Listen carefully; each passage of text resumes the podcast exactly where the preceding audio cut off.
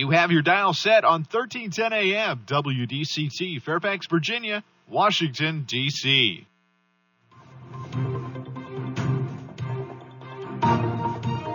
워싱턴과 미국, 그리고 세계의 흐름을 짚어보는 라디오 워싱턴의 시사 토크쇼 워싱턴 전망대.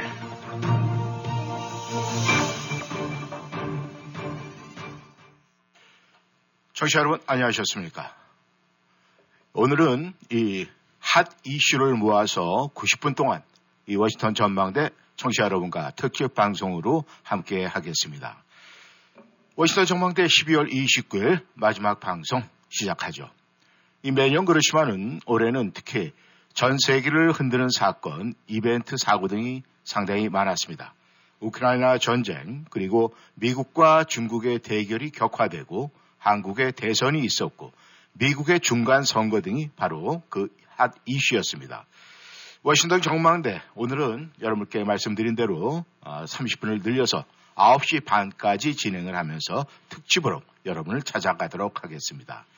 그리고 이 세계의 주요 사건과 현안 그리고 향후의 전망 등 이 종합적으로 오늘 여러분을 찾아가면서 함께하는 시간을 갖도록 하겠습니다. 오늘도 변함없이 김영일 해설위원 함께하십니다. 안녕하셨습니까? 네, 안녕하십니까? 네, 어느덧 이 2022년도 마지막까지 달려왔습니다. 그동안 수고 참 많이 하셨습니다. 네, 참 빨리 지나가죠. 예. 아마 모든 분들 그렇게 느끼실 텐데, 뭐 다들 아시는 말씀이긴 하겠지만은, 이 특히 이제 나이들이 한 살씩 두 살씩 더 먹어가면서 그 속도가 더 빨라지는 것 같아요. 예. 올해 2022년도를 이렇게 돌아보면은 우리가 이제 보통 한 해를 마무리하면서 다사다난했다 이렇게 많은 분들이 표현을 하는데. 김 의원님께서 생각하실 때 이 올해 일어났던 이 세계 큰 현안들을 꼽아본다면 어떤 것이 있겠습니까?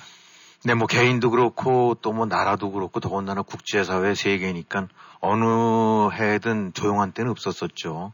그러나 특히 이제 올해 같은 경우는 무엇보다도 세계 전체 국제정치와 안보 또 경제 이런 거를 뒤흔들어버린 그냥 가장 큰 으뜸 사건으로 아마도 그 우크라이나 전쟁을 들어야 될 것 같습니다. 이 벌써 개전이 2월 달에 있었으니까 개전 300일, 10달이 지났죠.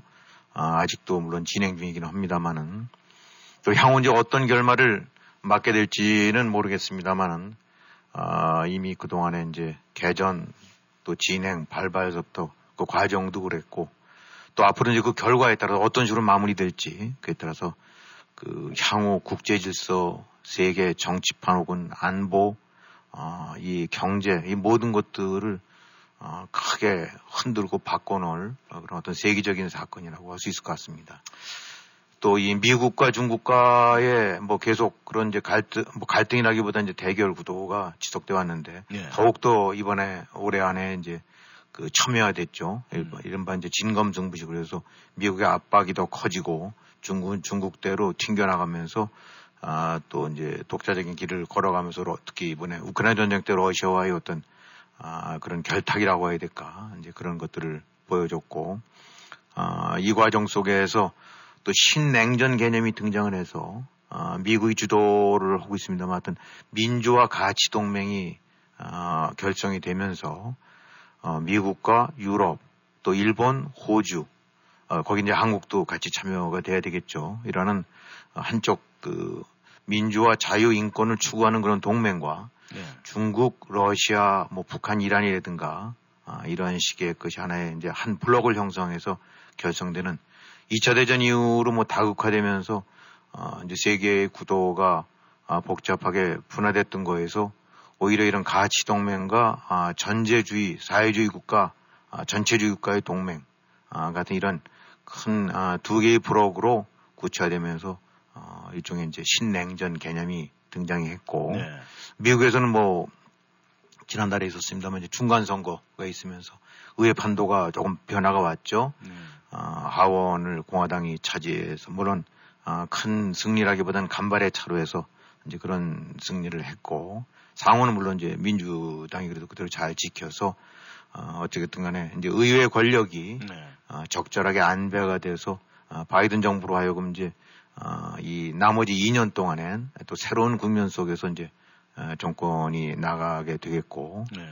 또 공화당 미국 정치권에서 이제 트럼프가 그 여러 가지 어떤 요인 등으로 해서 이제 퇴조 내지 그 하락의 길을 걷고 있고, 네. 그런 측면에서 이제 공화당 차기 후보군들은 이제 본격적으로 이제 2024년 대선 이런 국면이 이제 출렁일 것 같습니다. 네. 또 한국에서는 대선이 치러져서 윤석열 정부가 등장을 했고, 이 새로운 정부를 계기로 해서 문재인 과거 정권과는 특히 안보, 외교 이런 측면에서 다른 길을 잘못됐던 것들을 픽스해가면서 이제 다른 길을 걸어가고 있는데, 그 과정 속에서 이제 북한이라든가 북한핵, 중국과의 어떤 새로운 관계 정립이 이제 불가피해지고 또 그런 방향으로 가고 있는 것 같고, 네. 그동안에 문재인 정권 때 완전히 그 망가졌던 한미일 동맹, 이런 것들이 다시 이제 보강돼가는 이제 그런 식의 움직임들을 보이고 있습니다. 예. 북한 쪽에서는 이 김정은이 뭐 예의해왔던 대로 핵보유를 아직 완전히 노골화시켰고, 이제는 핵보유 국가 단계를 넘어서 멋대로 핵을 사용할 수도 있다는 그 공갈 협박까지 지금 공공연히 하고 있는 상태가 되고, 예. 그동안에 추가 핵실험이라든가 그런 그 의혹이 계속 이제 제기됐었고, 또 탄도미사일들을 뭐 그야말로 하루가 멀게끔 발사해가면서 한반도의 이제 긴장면을 고조시켜 왔고, 이런 과정 속에서 또 엊그저께는 드론이 그냥 연말에 넘어와서, 네. 서울 그쪽 상공까지 해갖고 한국을 휘젓고 다니면서 그야말로 이제 긴장을 그 고조시키고 있습니다. 네. 그러니까 이런 식으로 봤을 때 중국과 또 대만은 특히 이제 중국이 대만 침공에 대한 그런 의도 내지 야욕을 노골화시키고 있고, 또 일본 같은 경우는 이제까지의 이제 그 수비 내지 방어적 개념에서 선제적 공격 개념으로 그 바꿔갖고 본격적으로 이제 군비에 이제 강화를 들어서고, 여기에 또 미국 같은 경우는 동의를 하고 오히려 이제 지원하고 있는 입장이기 때문에, 이 동북아 전체에는 중국, 북한 외에 한국과 일본이 또 새로운 국면을 맞으면서 그래서 전체적으로 이 어떤 안보와 연관된 갈등 혹은 대결 구도가 이제 점점 심화된다고 볼 수 있겠습니다. 네. 많은 변화가 있었더랬죠. 네.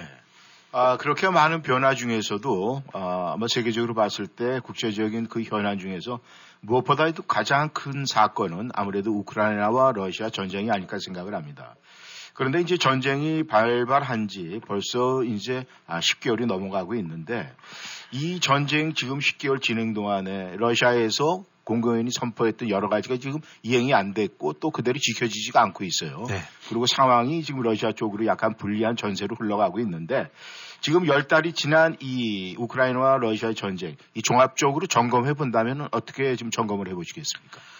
근데 이제 먼저 그동안의 이제 인명 물적 피해를 한번 좀 보도록 한다면은, 뭐 사실 우리가 그냥 그 어떻게 보면 타성화돼 갖고, 네. 뭐 매일 이제는 뭐 미사일로 때리나 보다, 뭐 사진 보게 되면 많은 사람들이 이제 죽나 보다, 네. 뭐 이렇게들 늘 하고 있는데, 사실 이 사망자가 참 엄청나게 많은 사망자가 발생했어요. 이 우크라이나 전쟁에서.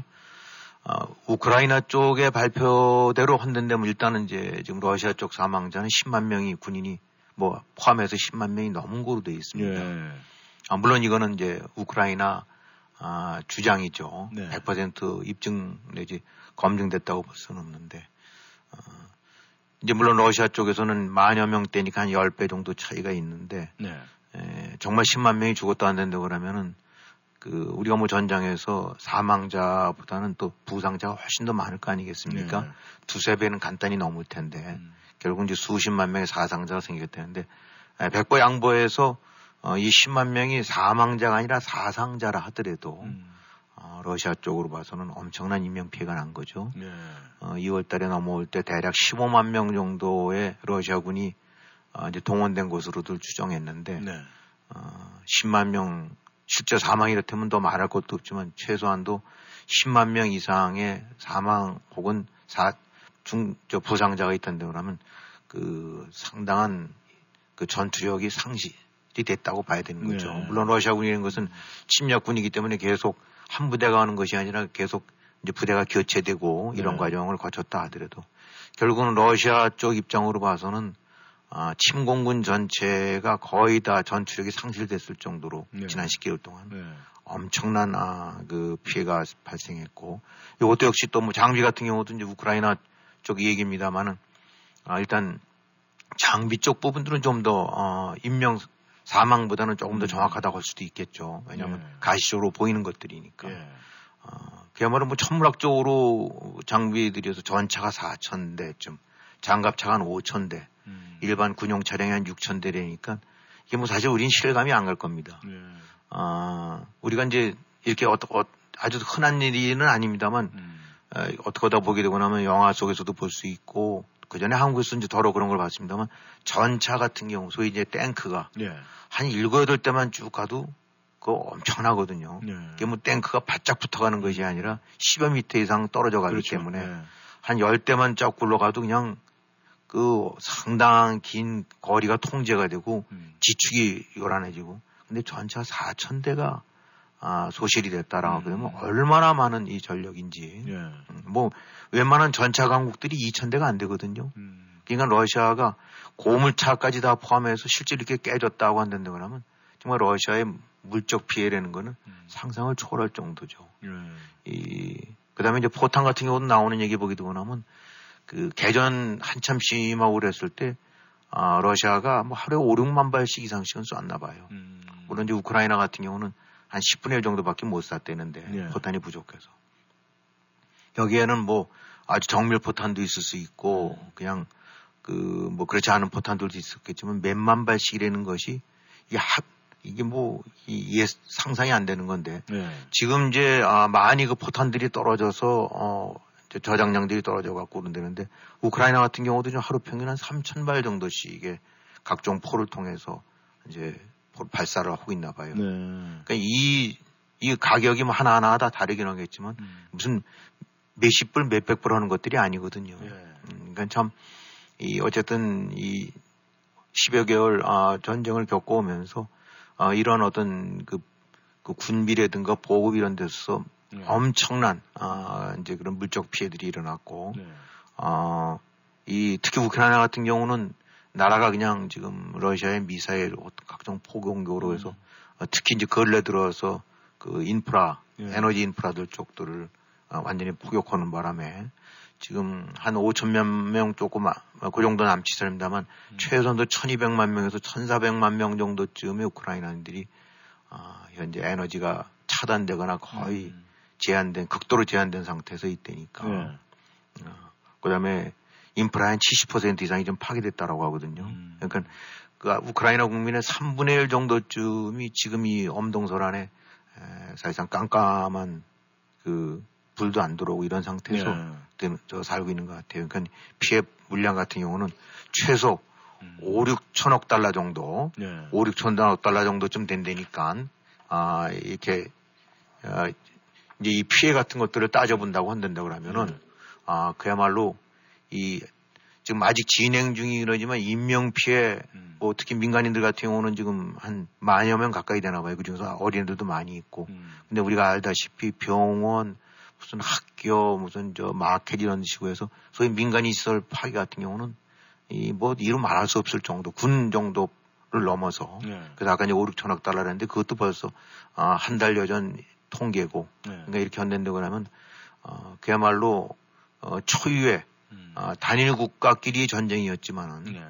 양체대전 막 못지않을 정도로 이제 앞으로 피해가 더 천문학적으로 인명, 물적 피해가 누적되고 있는 상황이라고 볼 수 있을 것 같습니다. 네. 김 의원께서 지금 러시아와 우크라이나의 전쟁 현황에서 어떤 피해 관계라든가 이런 말씀을 쭉 말씀해 주셨는데, 예. 이 전쟁 전문가들이 그렇게 얘기를 합니다. 이 우크라이나와 러시아의 전쟁은 어쩌면은 러시아 국민과 우크라이나 국민, 이 국민들의 싸움인데 이 국민적 정서가 우크라이나가 훨씬 월등히 앞서가기 때문에 단결이라든가 뭐 모든 걸 봤을 때 그래서 우크라이나 쪽으로 이제 추를 이렇게 던지는 그런 경향이 있는데 지금까지 말씀하신 이제 이 피해 현황이라든가 이런 부분이 굉장히 상당히 많이 있어요. 그렇다면 이 현황하고 그다음에 이 이렇게 지금 많은 인프라가 지금 망가지고 소실되고 힘든 상황인데 이 미국이라든가 이 서방국들에서 과연 계속 어쩌면은 어떤 나라에서는 뭐 깨진 독에 물 붓기다 이런 이야기도 나오고 있는데 계속 이 우크라이나의 지원이 가능할까 그것도 굉장히 궁금하거든요. 어떻습니까? 네, 그렇죠. 이제 지금 그게 제일 큰 문제죠. 현재 전쟁 현황을 뭐 현재 기준으로 따져서 이제 업데이트된 것들을 본다고 하면 네. 현재는 네, 우크라이나군의 동계 대공세가 이제 막 시작이 되는 것 같아요. 네. 대체적으로는 정체되어 있다고 하는데 네. 특히 동부전선 쪽에서 이제 조만간 엄청난 대결이 일어날 것 같다라는 얘기가 나오고 있고 이제 헤르손을 중심으로 한 남부 전선 쪽에서는 네. 정체 상태가 돼 있는 거라고 하는데 가장 또 최근 소식들을 보게 되고 나면 우크라이나군이 동부 쪽에서 크레미나 지역 같은 경우가 아주 요충이래요. 네. 그 동부 이제 지금 러시아 점령 지역의 요충인데 거기가 이제 탈환을 앞두고 있다 그래서 만약에 거기에 탈환이 된다고 하면 그 러시아의 동부 전선 방어망이 상당한 타격을 받고 뒤로 물러갈 수밖에 없을 거다. 네. 이런 얘기도 있어서 일단 정체된 가운데서 우크라이나군이 그래도 공세적인 위치를 취하고 있는 것 같고 네. 남부 쪽에서는 이제 그 드니프로강 이남으로 이 러시아군이 후퇴해서 지금 거기 방어망을 치고 있죠. 그러니까 전체적으로 봤을 때 이 시점의 전장 현황은 대규모 충돌은 없지만 임박해 있는 상태고 특히 이제 그 가장 큰 접전은 동부 쪽에서 다시 또 벌어지게 될 것 같다라고 이제 판단할 수 있는데 자, 이 시점에서 이제 그러면 그 의문이 아까 말씀하신 대로 이 미국이 뭐 가장 뭐 나토 다 합친 것보다 더 많이 대줬는데 네. 어쨌든 그런 지원들을 계속 할까 이제 바로 그 점이겠죠. 얼마 전에 그 젤렌스키 대통령이 이제 미국을 왔다 왔는데 네. 뭐 여러 가지 이제 감동적인 연설도 오르긴 했지만 사실은 정치적인 전략적인 목적으로는 된다고 하면은 약간 시들해 가거나 아니면 피로도가 높아가고 있는 여론 그걸 다시 한번 환기시키고 예. 가장 이제 중추적인 국가가 미국이고 또 특히 미 의회가 어떻게 보면 키를 쥐고 있는 곳이니까 예. 그러니까 미 의회에서 한번 드라마틱한 연설을 해서 처치 보여줬던 것 같은 그런 뭉클한 어떤 감동을 좀 줘라 그렇게 되고 나면은. 이런 여러 가지 그 피로 혹은 회의적인 여론 같은 경우도 조금 바꿀 수 있지 않을까라는 네. 게 아닐까라고 싶어요. 네. 이제 바로 그런 것이 현재 안고 있는 국면인데 네. 지금 뭐 미국 같은 경우가 벌써 이제 그 거의 400억 달러에 가까운 이제 저 지원을 해왔고 네. 또 내년도 예산안에도 거의 뭐 4,500억 달러 정도를 배치를 했다니까. 이 4,500억 달러라는 거는 한 나라, 뭐 한국 정도 혹은 그 이상 이런 데쯤에 국방 예산이나 맞먹는 거기 때문에 지금 엄청나게 돈을 퍼부은 거죠. 네. 그 미국이 한 8,000억 이 정도쯤 이제 저 예산 갔는데면 거의 한 5% 정도쯤. 그러니까 엄청난 이제 물량인데 네. 이제 문제는 이게 언제까지 갈 수 있느냐. 그러니까 당장 공화당에서도 이제 하원을 장악하게 하면서 하는 얘기가 뭐 메카시 대표 같은 경우가 이제 다들 이미 언급했었지만 이제 백지 수표는 안 주겠다. 그런 식으로는 안 되겠다. 그러니까 무제한적인 지원은 안 한다는 얘기인데 네. 어쨌든 간에 지금 우크라이나군이 이런 형태의 지원이 없으면은 이게 뭐 하루라도 버틸 수 없는 거거든요. 우크라이나는 잘 싸우기도 하지만은 예, 예. 그야말로 미국이라든가 서방국들의 이런 물심양면에 이 뭐 전차, 그 다음에 미사일, 네. 그 다음에 각종 개인화기, 보급품, 식량까지 포함해서 피복, 이런 것들이 지급이 되니까 싸우는 거지, 우크라이나 독자적으로는 네. 하루 며칠도 못 버틸 그런 것밖에 안 되지 않습니까? 그래서 일단 그런 점에서는 대리전과 다름이 없는 건데, 하여튼 미국이 이번 이제 젤렌스키 방문을 계기로 해갖고, 또 이제 그런 분위기를 해서, 어쨌든 간에, 지금 대외적으로 공약하고 있는 거는 끝까지 같이 할 거다. 지원하겠다라는 거고. 단지 이제 공화당이나 이런 데 쪽에서는 견제는 들어오겠죠. 네. 뭐 그건 또 불가피한 걸 거고. 또 유럽국들도 이제 뭐 영국이라든가 뭐 프랑스, 독일 이런 데 같은 경우도 하여튼 명시적으로는 같이 간다고 하고는 있는데 네. 장기적으로 봐서는 불가피할 것 같아요. 네. 뭐 어느 나라든지 사정이 좀 다르고 네. 또 기름값 오르고 뭐 물자 빼내고 이러려면 이건 뭐 언제까지 밑빠진 독, 뭐 이런 얘기 나올 수 있지 않겠습니까? 예. 그러다 보니까 이제 우크라이나도, 춘계 대공세 정도쯤을 해갖고, 최소한도 동부, 이런 데 쪽에서는 그 러시아를 좀 밀어내야, 자, 봐라, 우리가 이렇게 만들어내고 있지. 라는 걸 보여줘야 뭔가 이제 끝이 다가오고 있음을 좀, 제시해 줄 수도 있고. 예. 그래서 우크라이나 입장에서도 무기를 시급히 조달받아서 뭔가를 보여줘야 되는 이제 그런 입장인 것 같아요. 예. 그렇기 때문에 이제 중계대공세 얘기도, 동계대공세 얘기가 나오는 건데. 예. 어쨌든, 지금 진행되고 있는 것들을 보게 되고 나면은 얼마까지 갈지 모르긴 하지만 하여튼 네. 미국 주축으로 우크라이나에 대한 지원은 네. 계속 이어질 것으로 단지 이제 조금은 더 달라지겠죠. 예. 예. 이제 그런 식으로 진행이 될 거라고 보는 상태에서 예. 그 가장 주축국인 그래도 미국이 여전히 그 저기 지원 기조를 아끼지 않고 있으니까 예. 하여튼 그것이 잘 이행될 거로 기대를 하고 있고 그걸 토대로 해서 지금 우크라이나는 굉장한 선전과 활약을 하고 있다고 볼 수 있겠죠. 예. 이 우크라이나 입장에서는 이렇게 선전을 하고 있는데 이제 러시아 쪽에서는 말이죠. 이 러시아는 보통 우리가 일반적으로 봤을 때 뭐 철권 통치를 한다, 뭐 이 흑막에 가려져 있다 이러는데 이런 뉴스가 있어요. 이 그 푸틴 대통령이 이미지 정치를 한다. 네. 그래서 뭐 영상을 보면은 뭐 우통을 벗고 뭐 승마를 한다든가 뭐 시베리아 얼음물 속에 들어간다든가 이런 걸로 해서 자기 어떤 개인적인 강인함을 보여주면서 또 그것이 이 많은 러시아 국민들한테 어필이 된다고 그래요.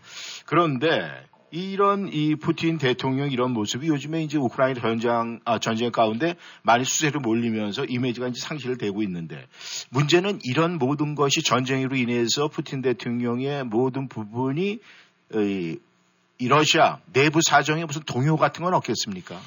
네, 원래 이제 이렇게 전쟁이 되고 특히 이제 코너에 몰리고 수세에 네. 몰리고 이랬을 때는 내부적으로 당연히 야, 이건 뭐 잘못된 거 아닌가, 이게 아닌가벼, 라는 동요가 일어날 수밖에 없는데, 네네. 특히 뭐 이제 월남전 같은 경우에 미국의 패배는 군사적인 패배가 아니라 여론이 돌아서면서, 이 뭐, 그걸 또 노리고 이제 이 결국은 구중공세를 편 거고, 네. 딱 미국 언론에 대대적으로 그 베트콩들 월맹군들이 살아있는 걸 보여주고 나니까 여론이 확 돌았다. 바로 이제 그거, 이제 그것이 하나의 전략 포인트였다라고 이제 평가를 한 것을 본 적이 있었는데 네. 마찬가지로 보통 국가라고 한다면 이 정도면 그냥 러시아군들 완전히 망가지고 항복하고 거의 뭐 쓰레기 군대나 다름없는 식으로 했던 것들이 일일이 보도되고 그러면 이건 뭐 이게 말이 되느냐 지금 뭐 대통령을 포함해서 지도 군 지휘부 뭐 다 금방 날 텐데 네. 잠잠하지 않습니까? 최소한 우리가 보기에는. 이렇게 뭐 가문의 콩나시 나오는 여론조사 같은 데 보게 되고 나면은 그 뭐 이 전쟁에 대한 지지도나 이런 것들이 많이 떨어졌대지만 여전히 푸틴은 권력을 장악하고 있는 것 같고 그런 측면으로 봐서는 야, 도무지 러시아 사람들은 뭐 생각도 없나 판단도 못 하나라고 하는데 예. 우리가 겉으로 보긴 그런데 실제 내부는 그렇지가 않은 것 같아요. 이렇게 이제 언론 쪽에서 나오는 걸 보게 되고 나면은 소위 인권 이제 감시단체 그 탄압 이런 부분들이 예. 그야말로 살벌한 정도로 진행이 돼갖고 사실상 전쟁 이후 그 이른바 러시아에 있었던 일부 언론들 네. 자유 언론들이라고 해야 될까 저항 언론이어야 될까 그 다 문 닫고 아니면 체포됐고 아니면 다 이제 그 폐쇄가 됐고 그런 상태인 것 같아요. 네. 그러니까 그런 류의 어떤 목소리 자체가 제기될 수 있는 상황이 아닌 거죠. 그야말로 완전히 군홧발에 짓밟혀갖고 네. 숨 죽이고 고개를 못 쳐들고 있는 거고 대신 이제 관제 언론, 뭐 관영 언론이 완전히 나팔수가 돼갖고 잘못된 정보 이런 걸 주입하다 보니까 우리는 다 알고 있는데 러시아 국민들은 깜깜이로 모르고 있는 상황. 동시에 좀 안다 하더라도 완전히 재갈이 물린 그런 상태이기 때문에 네. 이 뭔가 이 반대 여론, 저항 여론이 만들어지기 어려운 게 아닌가. 그래서 러시아 인권감시단체 같은 데 박힌 거면 전쟁 항의에서 지금 이렇게 시위 같은 데 했다 이제 구금된 사람이 한 2만여 명 가까이 되나 봐요. 예.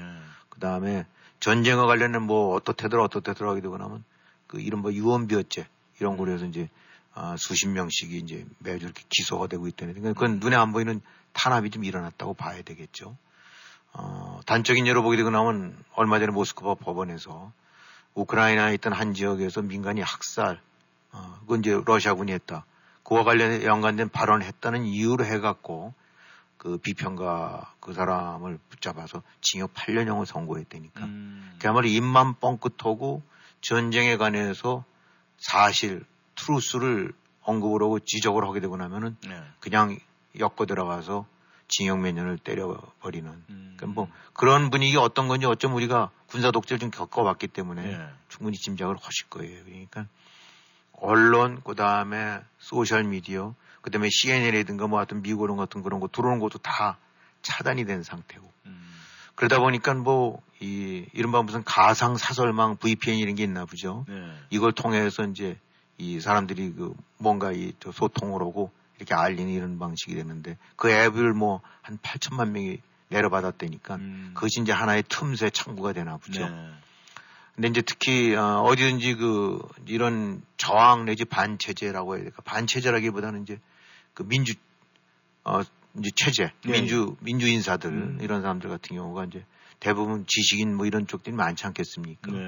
근데 지금 나오고 있는 얘기들을 보게 되고 나면은 언론인이라든가 뭐 교수라든가 같은 그런 그다음에 또 예술인 이런 식으로 해서 이제 하나의 지식계층이라고 할 수 있는 사람들 그런 여론을 좀 주도하고 저항을 주도할 수 있는 사람들이 네. 거의 대부분이 70% 이상이 벌써 빠져나갔다. 그러니까 견디지 못하고. 네. 그러니까 지난번에 강제 징집됐을 때 하면서 한 두 달 사이 한 70만 명 정도가 빠져나갔다고 그러거든요. 네. 근데 이제 그거는 동원될 우려가 있는 사람들이 빠져나간 것도 있지만은 사실은 이제 그만큼 민심이 이반을 했다고 봐야 되겠죠. 그 속에 이제 많은 그 어떤 저 리더들도 빠져나갔을 거고. 네. 그러니까 이런 식으로 따져본다고 그러면은 그 우리가 생각할 때 야 이건 뭐 러시아 사람들은 군뱅이 뭐 또 밟으면 뭐 한다는데 근데 그게 아니라 정보는 차단됐고 네. 나팔수가 하는 거였기 때문에 사실 우리도 깜깜하게 하게 되면 주는 하는 얘기나 듣고 TV에 나오는 것만 믿을 수밖에 없지 우리가 뭐 이 완전히 갇혀있다면 다른 걸 모르잖아요. 네. 그러면서 이제 리더가 될 만한 사람들은 빠져나가고 모든 언론은 재갈이 막히고 이렇게 되다 보니까 의외로 어떤 소요라든가 저항 이런 기분들은 사실상 찾을 수가 없다. 그래서 유감스럽지만 이리저리 푸틴에 대한 건강설 이런 거로 소문들 나오긴 하지만은 예. 그런 것도 역시 카더라지 지금은 검증 안 된 상태고 최소한도 우리가 기대해 볼 수 있는 뭔가 이 국민적인 저항, 네. 가두 뭐 이런 시위라든가 이런 것들 같은 경우는 현재는 워낙 살벌한 러시아 당국의 탄압 때문에 꼼짝을 못하고 있는 것 같다. 그래서 유감스럽게도 그런 류의 동요나 이런 사태는 확실하게 느껴지는 것들은 없다라고들 네. 평가를 하고 있어요. 말씀하신 대로 이제 언론 통제, 언론 탄압 뭐 이런 것은 분명히 맞아 드는 것 같은 생각이 드는 게 이 야당 지도자 그 독극물 사건이 있지 않습니까? 그 저 네. 나발리 사건도 전혀 지금 노출이 안 되고 그렇죠. 이런 전쟁 와중이라면은 야당 측에서도 무슨 소리가 나오긴 할 것 같은데 이 야당에서는 전혀 나오지를 않고 있는데 지금 이 양측 간에 우크라이나와 이제 러시아 간의 이 전쟁이 뭐 며칠이면 끝난다 이런 얘기가 개전 초기에는 있었어요. 그런데 이제 이렇게 길게 끌고 왔는데 이 휴전과 종전이라든가 그 다음에 앞으로의 이 전쟁 우리가 이제 2022년도 돌아보면서 과연 우리는 누가 이길까 이렇게 고민을 안 할 수가 없어요. 그렇죠. 예. 이런 부분에 대해서는 어떻게 생각을 하십니까? 일단 뭐 휴전이라든가 종전 가능성은 가끔씩 언급이 되죠. 예. 그것이 우크라이나 쪽에서 나올 수도 있고 푸틴 쪽에서 나올 수도 있는데 예. 뭐 젤렌스키 대통령이 이제 미국을 갔다 오자마자 뭐 푸틴이 휴전 얘기를 저기 애드버런을 띄우고 그런다는데 예. 사실상 뭐 여러 가지 상황을 보게 된다고 하면 러시아가 전쟁을 장기적으로 계속 진행할 수 있는 입장은 아니기 때문에 예. 사실 참 코너에 몰렸다고 봐야 되는데 예. 그러나 이제 우크라이나 입장으로 봐서는 지금 러시아가 제시하고 있는 휴전 혹은 그런 조건 같은 경우들이 지네들이 와서 했던 크림반도는 물론이고 네. 새로 이번에 전쟁에서 했던 새로운 점령지 네. 뭐 헤르손이라든가 자포리자 이런 데도 다 지네 땅이다를 인정해야만 하겠다니까 이건 뭐 말도 안 되는 얘기거든요. 네. 그러니까 뭐 그래서 이제 우크라이나 쪽에서는 저건 시간을 벌기 위한 지금 코너에 몰고 있으니까 재무장 혹은 그 재편 이런 식을 하기 위한 거다. 그러니까 그건 될 수가 없다라고 하는 거고 또 우크라이나 입장으로 봐서도 지금 상태에서 그야말로 나라가 풍지박산이 됐는데 다할 만큼 당하고 깨질 만큼 깨졌는데 이 상태에서 그건 용납할 수가 없죠. 그러니까 이제 우크라이나 국민들 같은 경우는 70몇 프로 정도가 핵 공격을 받더라도 우리는 끝까지 가야 된다라고 하는 거니까 현 시점으로 봐서는 어느 한쪽이 아주 완전히 그 무릎을 꿇기 전에는 사실은 그냥 어렵다고 봐야 되고. 네. 자, 그렇다면 이제 여기서 갖게 될 의문이 야, 그럼 앞으로 누가 이기느냐. 기본적으로는 이제 전망을 두고 볼 때는 장기화되는 건 불가피하다고 보는 것 같아요. 네. 그러니까 뭐 전문가들이 이제 이와 관련된 전문가들 뭐 이 현역 혹은 이제 아니면 군에 몸담았던 사람 아니면 학자 이런 사람들이 이제 분석을 하는 것들을 종합적으로 본다고 하면은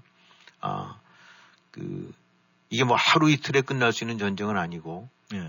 최소한 내년 중후반 혹은 그 이상으로 갈 수도 있다라는 식으로 해서 현재 상태가 어느 한쪽이 완전히 기진맥진해서 손을 들 상태가 아니기 때문에 네. 이거는 장기화가 불가피하다. 그래서 그 점은 다 공통점을 갖고 있는데 그래도 다행인 거는 러시아가 이길 것 같다는 그 예상 전문가들은 거의 없는 것 같아요. 아 그래요? 네. 그러니까 지금 얼핏 생각해보게 되면 러시아랑 우크라이나라는 것이 뭐 어른이 애 손목 비틀기 나다로 오는 걸 생각했었고 네. 그야말로 며칠 실제로 보고서 나온 거 보기도 그러면 벨라루스에서 넘어올 때 일주일치 식량, 3일치에서 일주일치 식량밖에 안 갖고 왔다니까. 과거 독일군이 밀고 들어갈 때 여름 반바지 입고 같은 거랑 비슷한 거죠. 네. 잠깐이면 끝낸다. 신의주에서 점심 먹고, 뭐 평양에서 점심 먹고, 신의주에서 저녁 먹는 식으로 얘기를 했던 거나 다름없는 건데, 이것이 이제 실제로 하다 보니까 상황이 달라졌죠. 그래서 일단은 장기화되는 건 틀림없다고 보는데 네. 누가 결국은 이길 것 같으냐는 거는 여러 가지 변수는 있는 게 과연 러시아의 대응이 어디까지 갈 건가. 만에 하나라도 핵이라든가 이런 식의 네. 혹은 벨라루스가 같이 뭐 참여돼 갖고 확전이 되느냐. 뭐 이런 유의 변수들. 이제 러시아가 코너에 몰리다가 뭐 생물학 상황 무기라도 쓰는가. 이런 거는 이게 달라지는데 전제와 같은 양상이 만약에 지속이 된다면은 네. 그 러시아의 경제 혹은 보급 능력, 무장 능력, 동원 능력 이런 것들을 감안해 봤을 때 러시아가 우위를 차지하는 일은 별로 없을 것 같다라는 네. 건 공통적인 것 같아요. 네. 그래서 다들 물론 지켜봐야 된다지만은 그래서 저기 워싱턴의 이제 뭐 전쟁 분석가라든가 또 전직 이제 그 고위장성들 이렇게 얘기한 거 보게 되고 나면은 네. 이제 우리로서는 참 그 저기 바람직한 반가운 얘기긴 한데. 어떤 사람 같은 경우는 아마 내년 봄 정도까지는 우크라이나가 점령당했던 영토를 회복을 할 거다. 네. 이런 식으로 해서 전망하는 사람도 있고 또 일단 그 이제 유럽 주둔에 했던 그 육군 총사령관을 지내니까 뭐 아주 상당한 고위직이죠. 전쟁 군 전문가라고 봐야 되는데 벤 호지스 전 사령관 같은 경우는 내년 말쯤까지 전쟁이 지속되면서 아마 크림반도까지도 되찾을 수 있을 거로 본다. 예. 그러면서 하여튼 나왔던 거는 최소한 러시아는 패배 외에는 다른 결과는 없다. 예. 라고 얘기를 한다는 거니까. 예. 물론 이제 몇 명, 이런 식에서 그 사람들 말이 전부는 아니긴 하지만 그래도 전반적인 흐름은 예. 아까 말씀드린 대로 장기화될 건 틀림없고 우크라이나 쪽이 어떤 형태로든 우세 국면을 유지해가면서 결과를 그쪽 방향으로 맞이할 것 같다라는 것들이 많고, 네.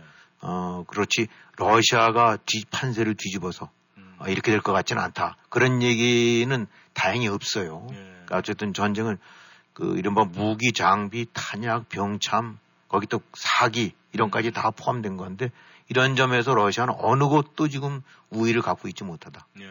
그러면 장기화될 때 결국은 꿇게 될 거다라는 식의 얘기들이 나오니까 과연 이 전문가들 말대로 정말 그렇게 됐으면 좋겠습니다. 그래서 다행스럽게 러시아가 다시 판세를 뒤집어서 압도를 할 거다라는 얘기는 전문가들 사이에서는 없는 것 같다라는 걸 말씀드릴 수 있을 것 같아요. 네, 말씀대로 이 러시아군이 예전에 6.25 전쟁 당시에 그 자기네들 큰 코를 가지고 그 코 자랑을 많이 했다고 그러는데 이번 전쟁을 통해서 코가 아주 납작해졌으면 좋겠다는 생각을 해봅니다. 청취자 여러분께서는 워싱턴 전망대 2022년도 특집 방송 함께하고 계십니다. 전하는 말씀 듣고 다시 돌아오겠습니다.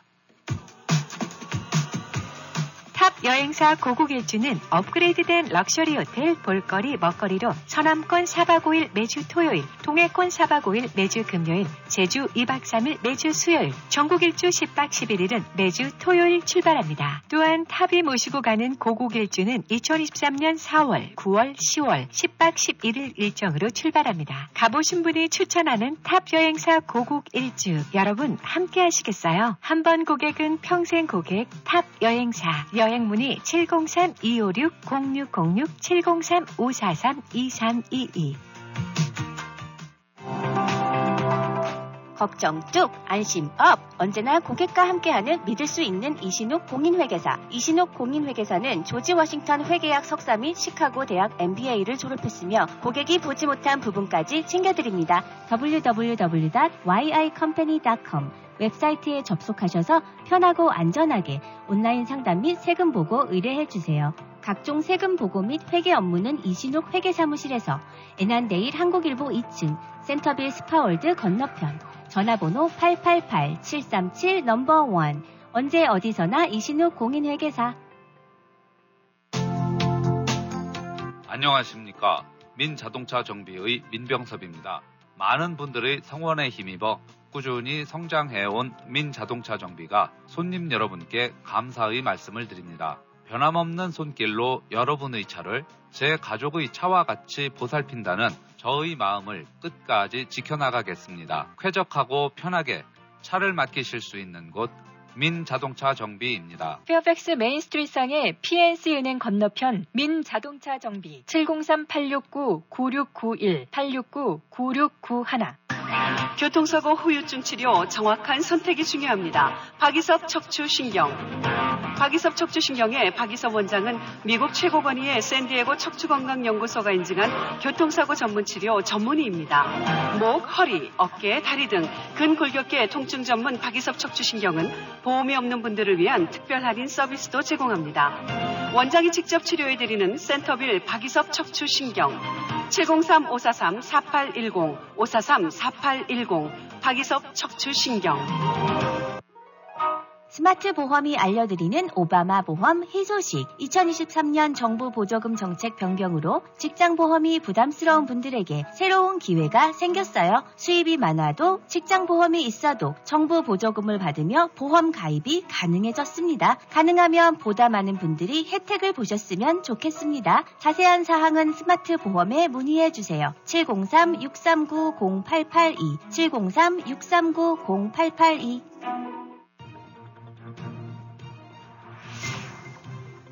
여러분은 지금 라디오 워싱턴 그리고 미주경제신문 대표인 김영일 해설위원과 라디오 워싱턴 콘텐츠 본부장 이구순이 진행하는 워싱턴 전망대를 함께하고 있습니다. 전하는 말씀 듣고 다시 돌아왔습니다. 청취자 여러분께서는 워싱턴 전망대 특집방송 함께하고 계십니다. 이번에는 미국 정치, 우리 현황을 좀 알아보도록 하겠습니다. 이 바이든 정부가 시작이 될 때 이 연약한 정부다 이런 이야기가 국민들 대다수의 생각이었습니다. 그래서 이 중간 선거를 굉장히 걱정들을 많이 했는데 중간 선거 이후에 이제 새 의회가 출범하게 됐습니다. 그런데 어떤 변화가 분명히 있을 것 같은데 어떻습니까? 네, 그렇죠. 이제 보통 중간 선거면 뭐 의뢰권 이제 정권에 대한 그 평가라든가 네. 이런 것들이 주로 되고 또 역대 그렇기 때문에 항상 야당 쪽에서 저 백악관을 뺏긴 쪽에서 많은 의석을 차지하고 뒤집는 경우가 참 많아서 거의 일반화됐었는데 그래서 이번에도 뭐 여러 가지 바이든 인기도 시들어오고 그러니까 네. 중간 선거 때 아마 확 뒤집어질 거다. 그야말로 뻘건 열풍이 불 거다. 공화당 세계 레드 열풍이 불 거다 그러는데 뚜껑을 열어보니까 달랐죠.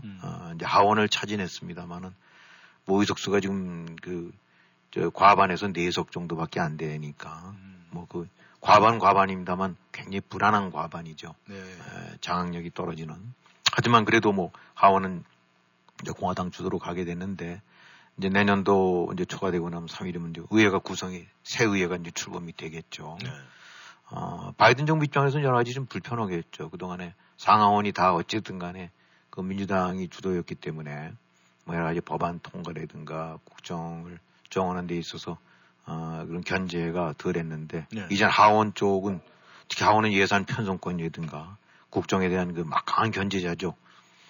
그런 측면에서 이제 거기를 야당이 이제 다시 장악을 했기 때문에 여러 가지 이제 국정 운영에 있어서 특히 예산 쪽 이런 데 부분에서는 많은 이제 견제가 있을 것 같아요. 네. 이제 우크라이나에 대한 견제가 얘기가 나온 것도 이제 바로 그런 것들인데 이 대외 정책 쪽으로 봐서는 뭐 지금 바이든 정부도 그런 궤도를 걷고 있습니다만 대중국 압박, 공화당 쪽에서 이제 이 하원을 장악하게 되고 나면서 그 중국에 대한 압박 견제 이쪽 방향으로 훨씬 더 이제 그 강경해질 것 같으니까 그런 측면에서 이제 중국과의 대결은 점점 더 이제 더 가열된다고 볼 수 있을 것 같습니다. 네.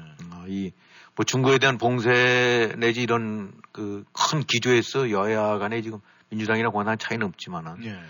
공화당의 시각이라는 것은 민주당 쪽보다는 훨씬 더 그런 점에서는 강경했기 때문에 그런 지금 뭐 러시아와는 이제 간접적으로 전쟁을 하고 있습니다만은 또 다른 중국과의 대결은 지금 계속 거세지 않습니까? 네.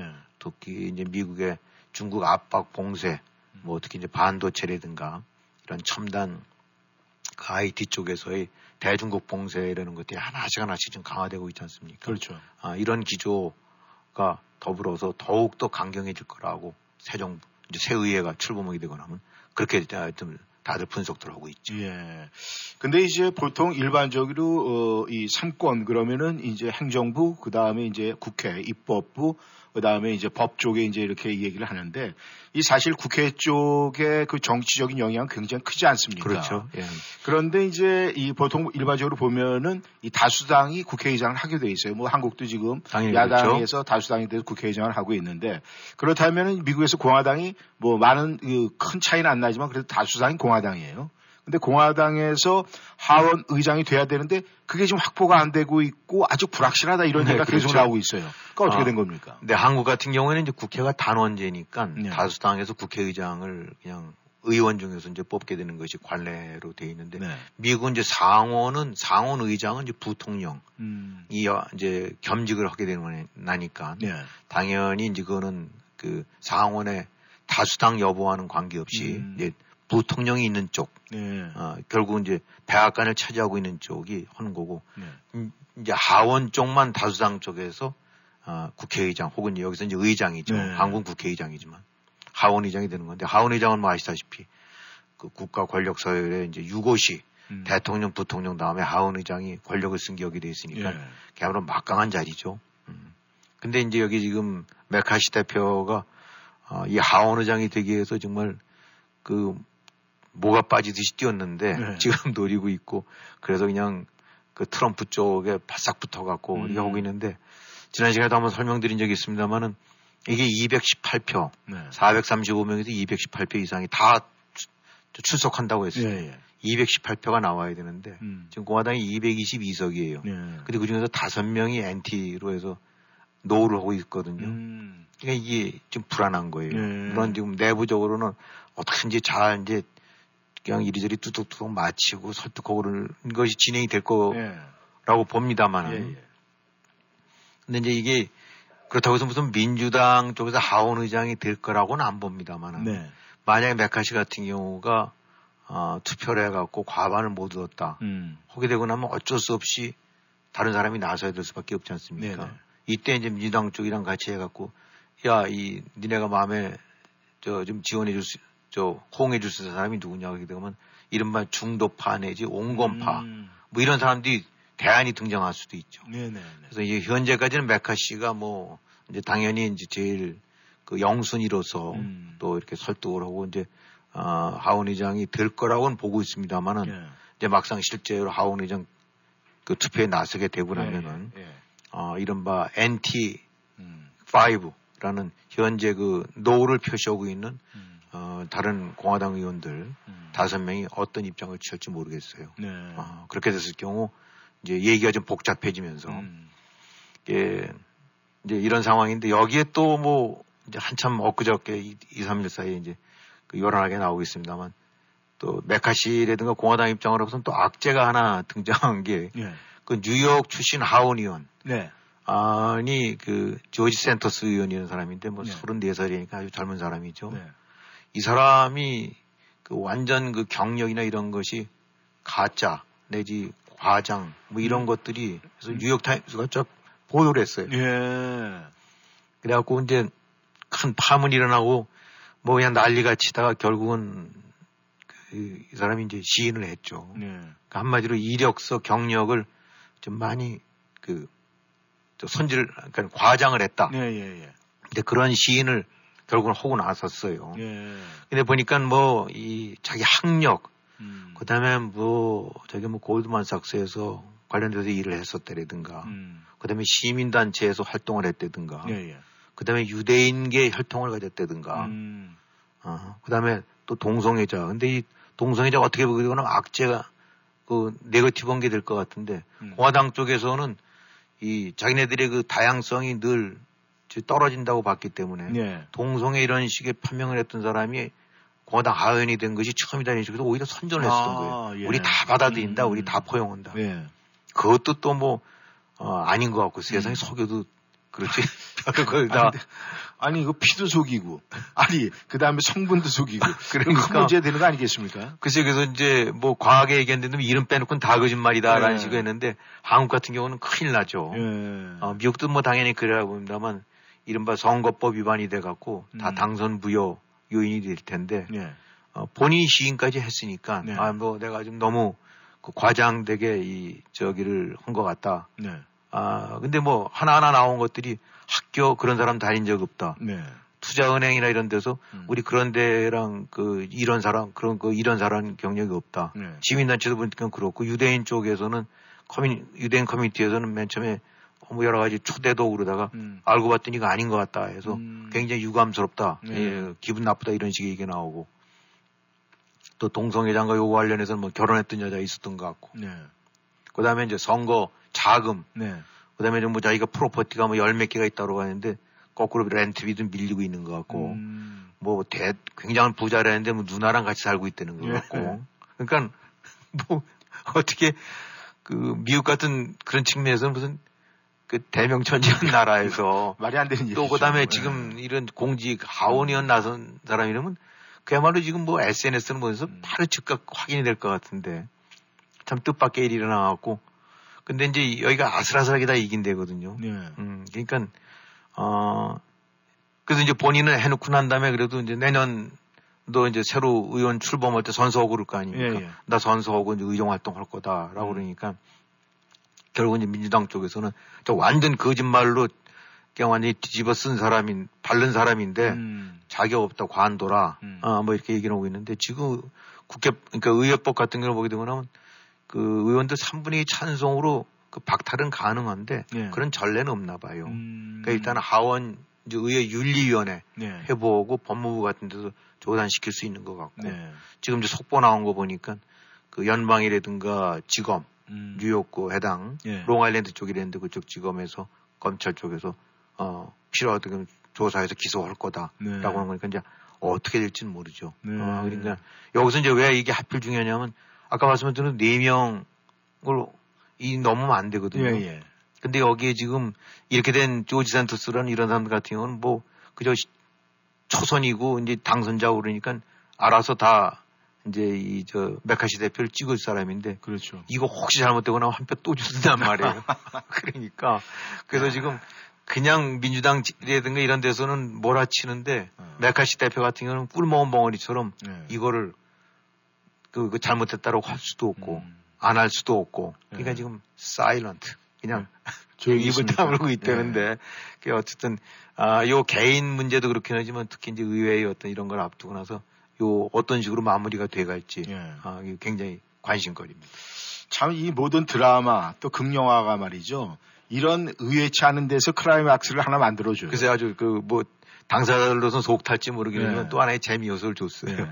아무튼 참 또 공화당 입장에서는 아슬아슬한 가교를 넘어가는 것 같은데 지금 이제 미국 정치 그러면 아무래도 트럼프를 빼놓을 수가 없어요. 그렇죠. 그렇다면은 아직까지 이 미국 정치, 그 다음에 이 공화당 쪽에서 이 트럼프의 그림자, 그 영향력이 좀 여전히 있습니까? 아니면 그림자가 지금 지어져 가고 있습니까?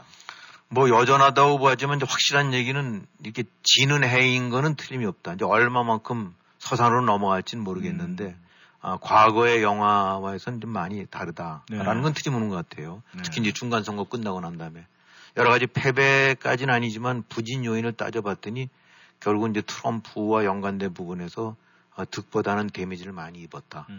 특히 그 전체적으로 봤을 때 대략 한 5%포인트 정도는 깎아먹었다라는 것들이 나오고 나다 보니까 나오는 얘기는 야, 이거 안 되는 거 아니냐. 네. 이런 식으로 이제 트럼프 색깔에 젖어 있다가는 또 같은 꼴 나는 거 아니냐. 특히 2024년 대선 때 이거 잘못되고 나면은 이번에 탈환 못 하는 거 아니냐.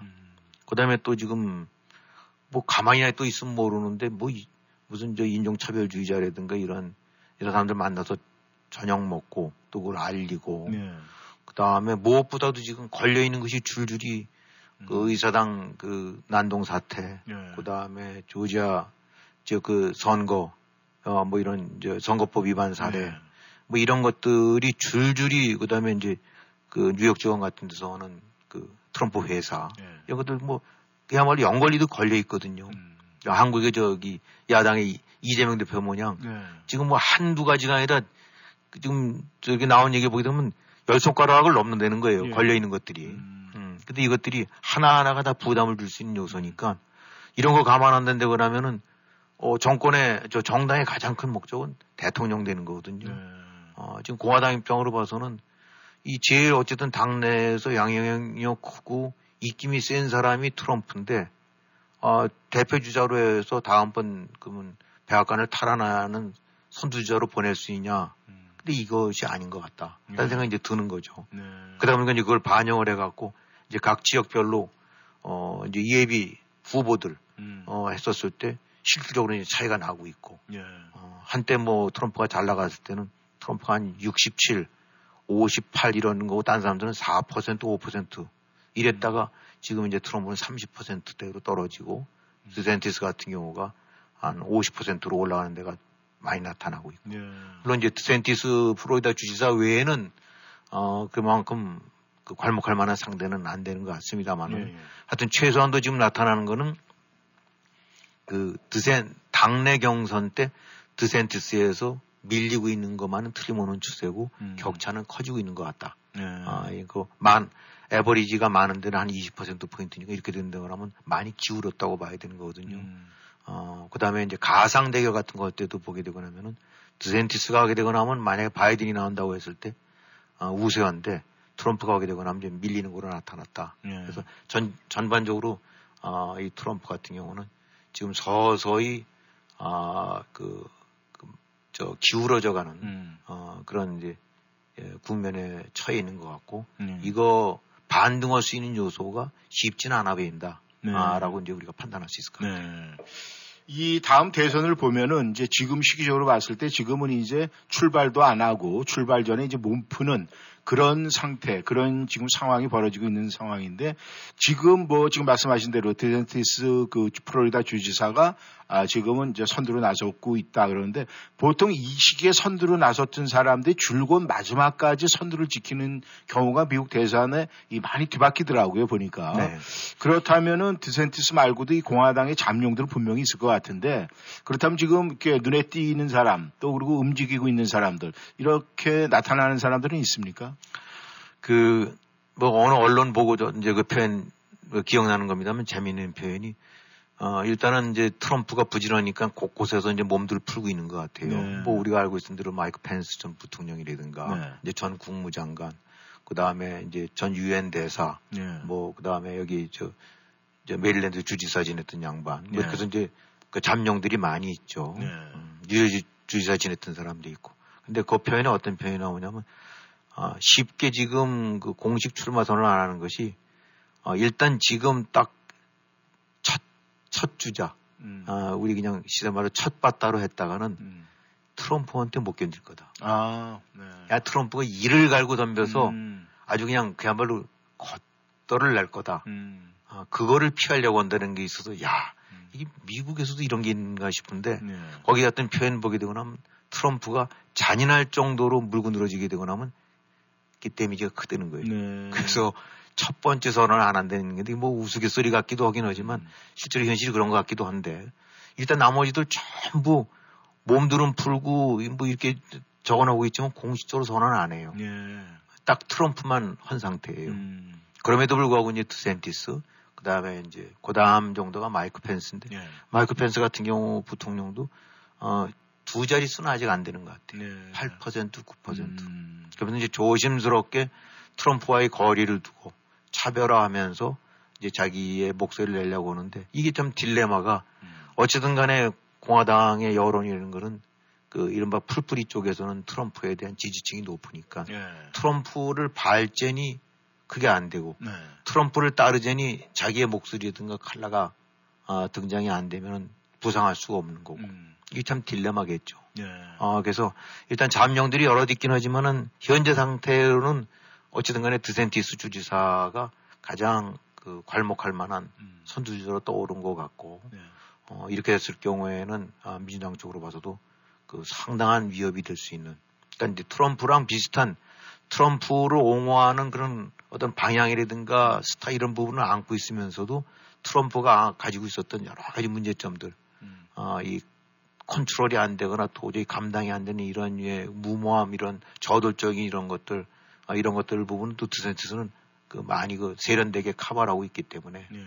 그런 측면으로 봐서는 리틀 트럼프긴 하지만은 또 다른 그와는 차별화된 그런 그 이제 이런 이미지를 갖고 있기 때문에 현재로 봐서는 디샌티스가 가장 유력한 이제 후보로 부상되지 않을까 뭐 그런 얘기들을 많이 하고 있는 것 같아요. 네. 그렇다면 이제 공화당은 그런 입장인데 그런데 이제 민주당 지금 현역 대통령이 민주당입니다. 근데 또 민주당에서 나오는 아주 재미난 이야기가 있어요. 어떤 이야기냐면은 지금 현역 대통령인 바이든은 트럼프 빼고는 다 진다. 이런 얘기가 나오고 있습니다. 맞습니다. 예, 그런 얘기들 나와요. 그렇게 되면 현역 대통령인데도 불구하고 만약의 경우에 트럼프가 아니다 그러면은 이 바이든이 대통령이지만 재선 나 출마하겠다. 어떻게 뭐 이건 어떻게 되는 겁니까 그러면? 지금 이번 중간 선거 때 바이든이 다른 측면에서 많이 마음을 졸였던 게 네. 이거 잘못되고 나면은 이제 사실 나이도 있고 그러다 보니까 2024년 대선 후보로 나서겠다는 것이 재선에 나섰던 것이 쉽지 않을 거였거든요. 네. 근데 이번에 어쨌든 중간 선거는 바이든 입장으로 봐서는 기대 이상으로 잘 됐단 말입니다. 네.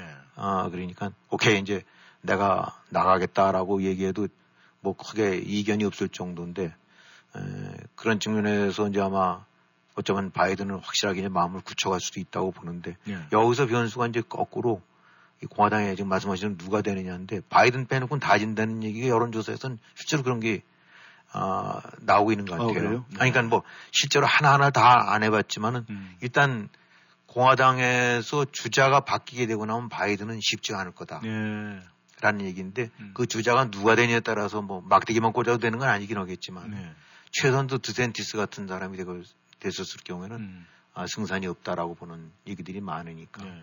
이게 역설이죠. 이 바로 트럼프 오게 되고 나면 바이든 입장에서는 어떤 측면으로 봐서는 정치적인 왼수일 텐데 네.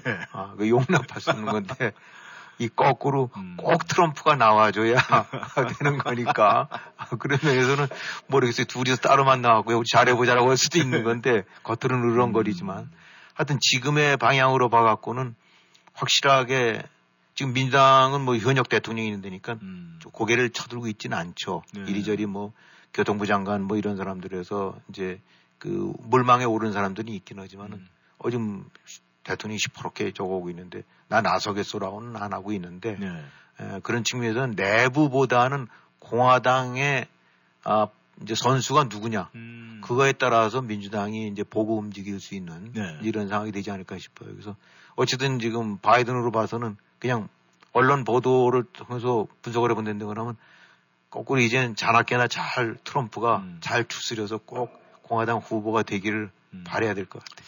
네, 감사합니다. 이제 미국 국회 하원이 이제 여소야대가 됐는데 그렇다면 이 가장 중요한 것은 바이든 정부의 의회가 어떤 변화를 가져다 줄까 이것이 굉장히 궁금한데 그 문제 간단하게 설명하고 좀 넘어가시죠. 네, 뭐 아까도 말씀드렸던 대로 이제 일단은 분명히 좀 달라지겠죠. 이 바이든 여야를 상하원을 다 가졌다라는 입장이 전혀 달라진 거니까. 그래서 가장 중요한 정책, 이제 대외 정책 쪽으로 본다는데 그러면 이제 중국과의 앞으로 대결 구도가 지금 러시아 쪽 부분에 많이 몰려있긴 하지만 미국에 대한 본질적인 위협은 러시아는 이미 아니라고 판단을 내린 거고 네. 경제, 군사, 장기적으로 봐서는 중국에 대한 중국으로부터의 위협이 가장 크다고 보고 있거든요. 네.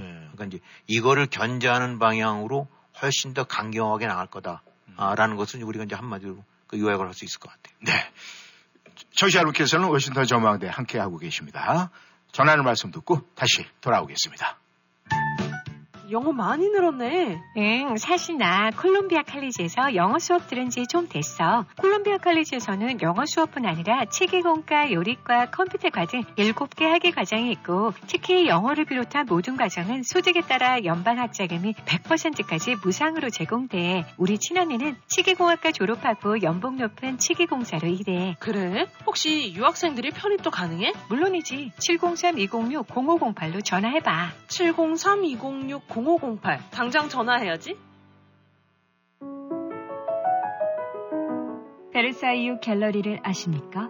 가구의 명가. 이탈리아에서도 최고의 브랜드만 고집하는 명품 가구점입니다. 세계 각국 정상과 정재계 명사들의 선택. 베르사유 갤러리는 맞춤형 주문 제작으로 최고의 만족도를 보장합니다. 품격 있는 가구가 집안의 격을 높여줍니다. 베르사유 갤러리는 특별한 분만을 고객으로 모십니다. 주중에는 예약 방문만 하며 첫 방문 시 가구, 전등, 액세서리를 20% 할인 중입니다. 703-255-0555 전화 상담은 영어로만 제공됩니다.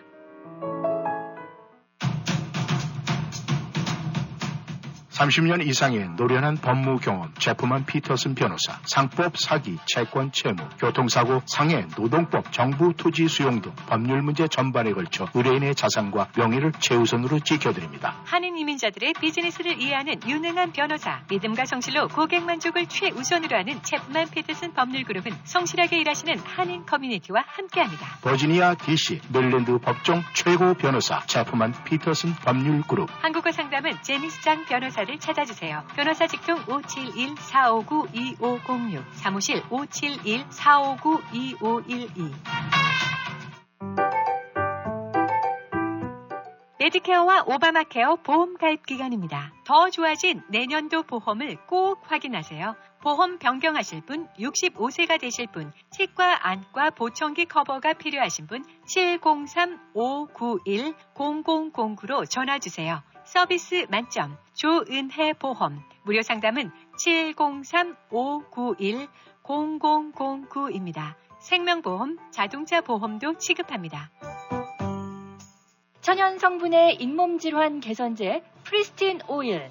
프리스틴 오일은 하나, 입안과 칫솔에 있는 나쁜 박테리아는 부작용 없이 죽입니다. 프리스틴 오일은 둘, 입안에 있는 좋은 박테리아는 보호합니다. 프리스틴 오일은 셋, 플라그를 제거하고 치석이 축적되지 않게 합니다. 그래서 치아와 잇몸 질환을 개선하고 입냄새 제거, 치은염, 치주염을 치료합니다. 천연 성분의 잇몸 질환 개선제 프리스틴 오일. 자연 건강의 집으로 전화주세요. 703-333-5066 333-5066 하나님이 주신 당신의 치아는 소중합니다. 여러분은 지금 라디오 워싱턴 그리고 미주경제신문 대표인 김용일 해설위원과 라디오 워싱턴 콘텐츠 본부장 이구순이 진행하는 워싱턴 전망대를 함께하고 있습니다.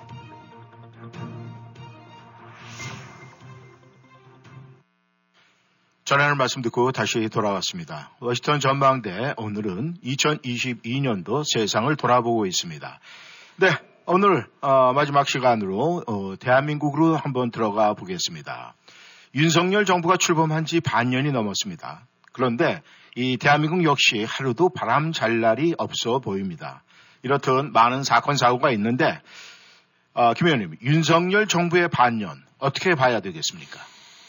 네, 뭐, 보는 사람마다 관점이 많이 다르겠죠. 뭐, 일방적으로 얘기를 할 수는 없을 것 같은데, 하여튼, 일단 보게 되면 지지율이 어떻게 참 뜻밖의 보통 정권 출범하게 되면 그냥 저기 천장을 치는 법인데, 네. 지지율이 거꾸로 바닥을 쳤다가 이제 조금 회복이 되고 있는 것 같더라고요. 네.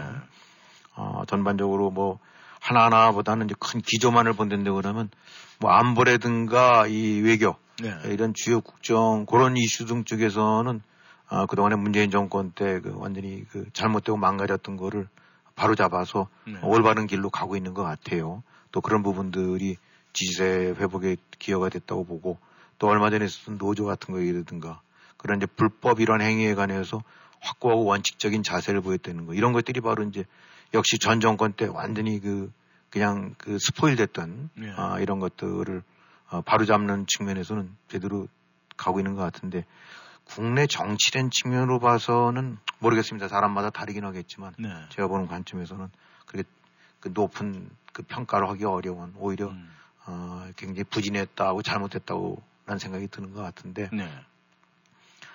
실제로 반년 동안 뭐 야당 같은 데서 그냥 사실상 뭐 다수당 이런 걸 해서 뭐 실질적으로 지금 정권 교체가 됐는지가 의심스러울 정도예요. 겉으로 대통령은 바뀌었지만은 네. 가장 중요한 이제 국회를 중심으로 한 입법이라든가 여러 가지 국정 그 이행 조치나 이런 것들을 보게 되고 나면 네. 그냥 고스란히 그 전 정권의 패턴대로 그 기조대로 흘러가고 있는 것 같아요. 그래서 이 뭐 대선은 끝났는데도 여전히 선거가 계속되고 있는 게 아닌가 할 정도로 그냥 패들이 갈라져 갖고 네. 이런 식이 되는 건데 어쨌든 간에 그럼에도 불구하고 국정의 주도권은 당연히 이 대통령이 가지고 있는 거고 네. 그런 거가 부족하다고 하는 거는 대통령이 받아야 될 평가겠죠. 그래서 이런 측면에서 윤 정권의 국정 주도권의 미약 그다음에 야당의 막무가내 횡포 이런 것들이 다 작용이 돼갖고 지난 6개월 보게 되고 나면 역시 사람마다 뭐 달리 볼 수 있겠습니다만은 이게 지금 정권이 바뀐 건지 네. 뭐 좀 새로 다른 나라가 된 건지 이런 부분에 관해서는 조금 좀 뜨악한 생각이 드네요. 네. 지금 이제 윤석열 정부, 김 의원님께서 워싱턴 전망대를 통해서 많은 말씀을 해주셨지만 윤석열 대통령이 있게 된 동기 이거에 대해서 말씀을 여러 번 해주셨는데 지금 반년이 지났는데 그러면 지난 정부 문재인 정권의 가오 이 제대로 지금 잡아오는 가고 있습니까? 글쎄요, 그것도 굉장히 의문시 돼요. 그 뭐 지금 우리가 시정을 하고 바로 이제 규명을 해야 될 사건들이 많지 않습니까? 네. 지금 기껏 이제 서해 공무원 사건, 그런 것들이 해서 이제 안보실장 구속되고, 구속기소되고 뭐 이런 식들이 있는데, 네. 뭐 이거 이외에도 울산 그 선거 그 장난친 거, 원전 비리, 또 뭐 대장동 사건도 이제 그 맥속에 들어갑니다. 온갖 비리들이 즐비한데, 네. 벌써 이제 반년도 더 지나갔는데, 네. 뭐 지금 서해 공무원 사건, 수사 진행되는 거. 근데 그것도 보게 되니까 대체적으로 뭐 안보실장을 제일 정점으로 해서 끝나려고 하는 게 아닌가 싶은데, 모르겠어요. 수사에 여러 가지 그런 부분에서 어려움이 있을 수 있다고 보지만 상식이란 측면에서 봤을 때 예. 이런 엄청난 결정과 그 어떤 이런 것들이 그 안보실장 선에서 끝날 일인가. 이거는 뭐 누가 보더라도 명확 가능한 건데. 예. 그러니까 이런 식으로 만약에 막혀진단다 그러면 어떻게 보면은 많은 사람들이 실망할 것 같아요. 네. 윤석열 정부가 해야 될 일이 바로 이런 것들인데, 네. 무슨 뭐 새 정부가 들어서 전 정권 대통령을 포함해서 다 집어넣어라 그런 의미가 아니라 잘못된 걸 잡아야죠. 네. 명백하게 국기를 흔든 사건인데 이런 것들을 이런 식으로 해서 한다. 그다음에 무슨 사명 같은 것들을 했는데, 기본적으로 저는 저 같은 경우 보는 관점에서는 사면이라는 건 있어서는 안 된다고 봅니다. 네. 미국도 사면이 있고, 뭐 미국이 있으면 다 있냐. 근데, 여기 한국에서의 사면은 좀 양상이 다르거든요. 네. 뭐, 정치인, 경제인들 다 이렇게 잡아놨다가 일정 기간 지나고 나게 되고 나면, 풀어주고, 네. 뭐, 그때 항상 등장하는 것이 국민 화합이라는데, 사법적인 처리라는 것은 뭔가 국민 화합 때문에 잡아놓거나 국민 화합 때문에 풀어놓는 게 아니에요. 그렇죠. 법 위반하면 집어놓고 네. 법 위반해서 죄를 졌으면 그에 대한 대가를 치르는 거지. 지금 뭐 사면된 사람들 보게 되고 나면 풀려난 사람들 보게 되면 저기 그 민주당의 저기 김경수 지사 같은 경우 네. 사실 그거 댓글 조작해서 하여튼 국기사범이거든요. 네. 2년이면 2년, 5년이면 5년, 10년이면 10년 때려서 가는 거지. 그걸 뭐 이리저리 따져갖고 이쪽 내주니까 저쪽 내주고 이런 식의. 사면권이라는 거를 그렇게 활용한다는 거는 그건 명백한 그 법에 대한 모독이죠. 예. 그건 잘못된 건데 또 더군다나 더 풀려나서도 뭐 보니까 벌써 무슨 어디 가서 참배하고 어쩌고 이런 거 보게 되니까 그야말로 얘기했듯이 자기가 무슨 양심순화 됐던 것처럼 국가를 위해서 무슨 민주화 이래서 뛰었던 사람처럼 이건 명백한 네. 그 아주 최악질 국기 위반 사범이거든요. 그렇죠. 누가 뭐래도 네.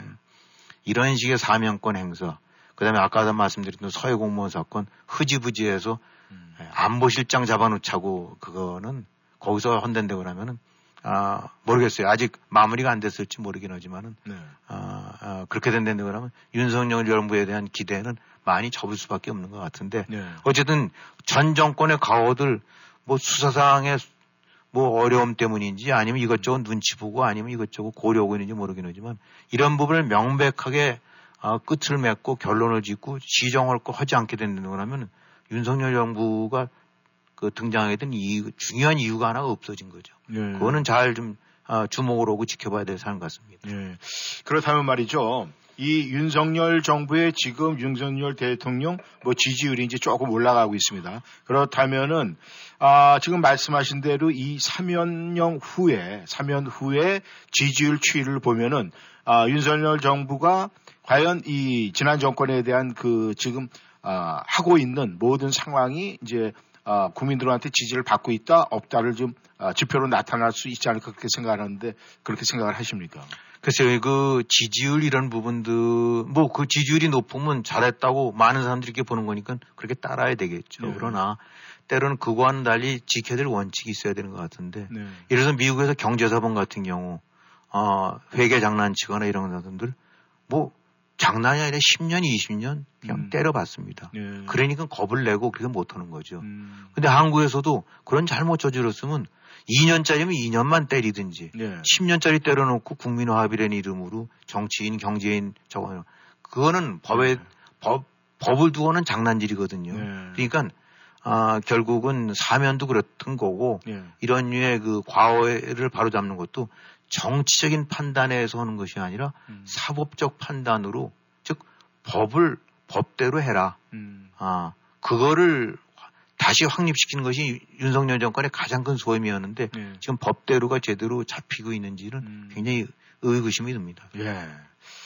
근데 이제 뭐 윤석열 정부에서 이런 소리를 해요. 지금 여소야대의 입장에선 정치하기가 모든 문건 하나도 제대로 처리하기가 힘이 들다 이렇게 얘기를 하는데 국민들의 입장에서 봐도 또 뭐 저 개인적인 입장에서 봤을 때도 야당이 사실상 이렇게 보면은 집권 여당 같은 행태를 막 보이고 있어요. 그렇죠. 그 이 문제에 대해서는 어떻게 생각하십니까, 김 의원님께서는? 근데 뭐 머릿수가 많으니까 이제 뭐 다수당의 저거를 하는 거겠죠. 그건 네. 당연히 그 자체에 그런 건 예상이 될 수 있는 거고. 네. 그리고선 지금 윤석열 정부에서 이제 대통령으로 따지면 여당 같은 쪽 보게 되고 나면. 여당이 이게 제대로 하고 있는 건가? 집권 여당이라는 건 그야말로 국정을 주도하는 것과 다름없는 예. 그런 역할을 가져야 되는데 지난 반년 본된다고 하면은 글쎄요 역시 그것도 보는 사람마다 관점이 다를 수도 있긴 합니다만 이른바 윤핵관을 두고 그냥 내부적으로 쌈질들만 했던 것 같아요. 그래서 저 지방선거 연전 연승해 가면서 국정을 완전히 주도해 갖고 확 바꿀 수 있는 그런 계기를 가졌었음에도 불구하고 네. 그거 다 소실하고 뭐 그냥 내부적으로 싸우고 이 그야말로 그냥 이 큰 새 정부가 보여줄 수 있는 어떤 국정 아젠다에 대한 거를 당 쪽에서 보여주지 못했고 뭐 사실 지금 하고 있는 거 차기 총선의 공천권 다툼 아니겠습니까? 네. 그거 잡아야 이 뭘 하니까 이 어떻게 보면은 이 지금 국민의힘 같은 경우는 국민을 쳐다본 것이 아니라 총선만 쳐다보고 이 국회의원 자리를 쳐다보고 하는 사람들 같은 그러니까 이런 좋은 조건임에도 불구하고 지지율이 야당 뭐 비슷하거나 압도적으로 못하죠. 네. 원래 이렇게 된다고 하면 쫙 끌어서 대통령도 바짝 뜨고 집권당도 바짝 떠서 뭔가 새로운 기조 이런 거로 해서 밀고 나가야 되는 또 지지를 받게 되는 게 마련인데 네. 그런 거 아닌 것 같아요. 그러니까 여당 자체도 보게 되고 나면은 그냥 그 밥에 그 나물처럼 노는 것 같고 야당 같은 경우 보게 되면 그야말로 지금 횡포를 부리고 있죠. 네. 오로지 국회 다수라는 이제 그런 거를 활용해 갖고 네. 원칙이든 법 이런 거하고 지금 그 머릿수 많던 것이 앉아 갖고 그 뭐 노웅래 의원인가 그 비리 예. 그 저기 구속 그 동의하는 거나 부결시키고 지금 뭐들 나오고 있는 코멘트를 보게 되거나 뭐 사실은 방탄국회 만들어서 이재명 대표라는 사람 이제 줄줄이 이제 검찰 수사해 갖고 네. 이제 수갑 채울 일들 생기니까 그거 막으려고. 그러니까 머리쓴 많고 다수당인데 그 다수당이 올바르고 그 바람직한 방향의 국정의 주도권이 아니라 자기 편 지키고 내 패거리 다 눈 찔끔 감고 막고 하는 대로 국회 권력을 악용하고 있다라고 보니까 여당, 야당 다 그런 측면으로 봐서는 한 묶음으로 해갖고 굉장히 부정적인 평가를 내릴 수밖에 없는 모습들을 보여주고 있다고 봐야 되겠죠. 네. 그렇다면 말이죠. 지금 이제 이 연말이 됐을 때 뭐 지지율 조사를 보니까 그래도 지금 상승세를 타고 있는 윤석열 정부인데 그렇다면 이렇게 상승세를 그래도 나름대로 타고 있을 때 물론 이제 앞으로 그 사면 문제 한 것이 어떤 식으로 이제 지지율에 어떻게 적용이 될지 모르겠습니다만은 중요한 거는 윤석열 정부가 앞으로 가야 될 길, 2023년도의 국정 운영이라든가 이런 부분에서 우리는 생각을 할 수밖에 없는데 어떻게 생각을 하십니까? 네, 뭐 이 정부를 운영하고 있는 사람들이 더 많이 고민을 하겠지만은 네. 또 거기서 해법을 찾으려고 들겠지만은 지지율이라는 것과 우리가 본댄다고 하면 왜 지지율이 떨어졌고 왜 또 지지율이 오르는 기색을 보였을까? 네. 거기서 한번 좀 국민들의 마음을 유권자들의 마음을 읽을 수 있지 않을까 싶어요. 네. 한참 떨어졌을 때 어떠냐 하면 그야말로 새로 출범한 정부가 두세 달도 안 된 이런 상태에서 그야말로 새색시 같은 정부가 앉아서 내부적으로 싸움들 들어오고 있으니까 예. 뚝뚝 떨어졌지 않습니까? 그러다 얼마 전에 좀 오르게 했다고 변곡점이 됐던 것이 노조에 대한 대응 때문에 아닙니까? 예. 근데 원래 노조라는 거는 펴봐 생각하게 되고 나면은 그거는 절대로 함부로 손댈 수 없는 엄청난 이익 집단이에요. 뭐 향후에도 찾아다니고 동문에도 찾아다니는 것이 선거의 기본인데 노조라는 거는 단순 그냥 뭐 그 향후의 모임과는 다르거든요. 네. 생존이 걸려 있고 돈이 걸려 있고 이런 데기 때문에 그럼에도 불구하고 노조의 횡포, 네. 이 전교조도 그렇고 이번에 이제 이런 민노총 같은 경우도 그 횡포나 폐하기라는 거는 이미 알고 있었지만 손을 못 대고 문재인 정부 같은 경우는 거기랑 같이 기식하고 있었던 거 아닙니까? 그렇죠. 어떻게 보면 인질처럼 잡혀 있었더랬죠. 네. 그래서 결국은 선거라는 걸 득표라는 걸 네. 지지율이라는 걸 생각하게 되거나 하면 그거는 절대로 건드려서는 안 될 벌집인데 노하고 벌집을 건드리고 노를 하고 나니까 올라갔단 말입니다. 네. 여기서 답을 찾아야 되겠죠.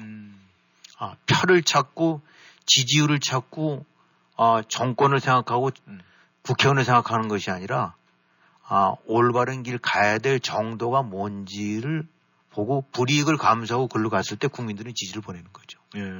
그러니까 결국은 윤석열 정부 지금 뭐 20%까지 갔다 30% 뭐 40%까지 올라갔다는데 지지율은 항상 변화는 있는 겁니다만 어떻게 가야 되냐는 정말 미래 특히 젊은이들을 다 포함할 수 있는 네. 그 미래를 가만 다 포용하고 제시해 줄 수 있는 그런 아젠다를 잡고 국정에서 가장 문제되고 있는 그 현안들 이런 것들 뭐 지금 그 이 노조 문제도 그렇긴 하지만은 네. 여러 가지 이제 반드시 해결해야 될 수건들이 있지 않습니까? 큰 과제들 같은 경우, 연금 문제도 그렇고 그런 거 다 건드리지 않거든요. 네. 건드리면 줄줄이 그야말로 문제투성이고 네. 그 과정 속에서 펴 날아가는 소리가 들리니까.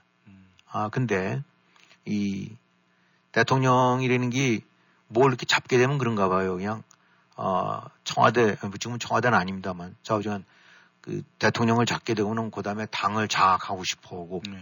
국정이라는 걸 자꾸 그렇게 생각하는 것 같은데 저는 거꾸로 봐요. 뭐 너무 나이브한 얘기일지 모르긴 하지만 대통령이 되는데 그 다음에 뭘 기대하는가. 대통령이 연임되는 걸 찾는 것도 아니고 네. 그야말로 한 번 단임으로 끝나는 거 아닙니까? 네. 그러면 그 눈이 당으로 가서도 안 되고 국회로 가서도 안 되고 오로지 국정, 국가로만 가야 된다. 근데 대출해 보게 되고 나면 이번에 당권 같은 경우도 같이 영향력을 미치고 실제로 네. 그렇게 되는 것 같고 그래서 대통령이 당권에 혹은 당에 발을 들여놓고 당연히 그런 힘이 있기 때문에 영향력이 미쳐지게 되지만 소위 윤핵관이 뜨기 시작하게 되고 나면 그것도 이제 날이 되는 거다. 네.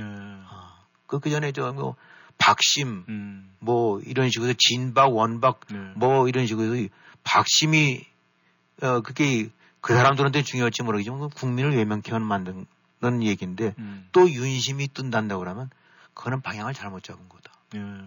잘못된 노조, 잘못된 연금, 잘못된 교육.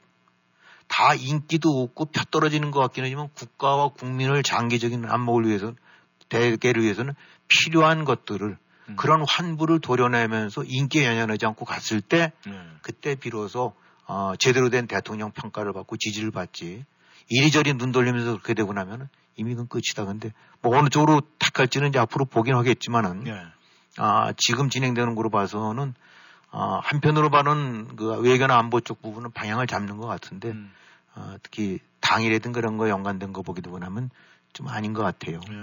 그래서 이 성향별로 많이 다르긴 하지만 이른바 지금 이제 윤석열 정부에 대한 지지층을 보수층이라고 본다고 하면 보수는 진보 그 좌파와는 조금 결이 좀 다른 게 이번에 이제 문재인 정권 때 많이 체험했었더랬지만은 보수 저 문재인 정권 같은 경우 이른바 대깨문 그냥 사나 주구나 머리 눈 질끈 감고 밀어버리는 이런 추정오는 경향이 있는데 보수는 좀 그렇진 않아요.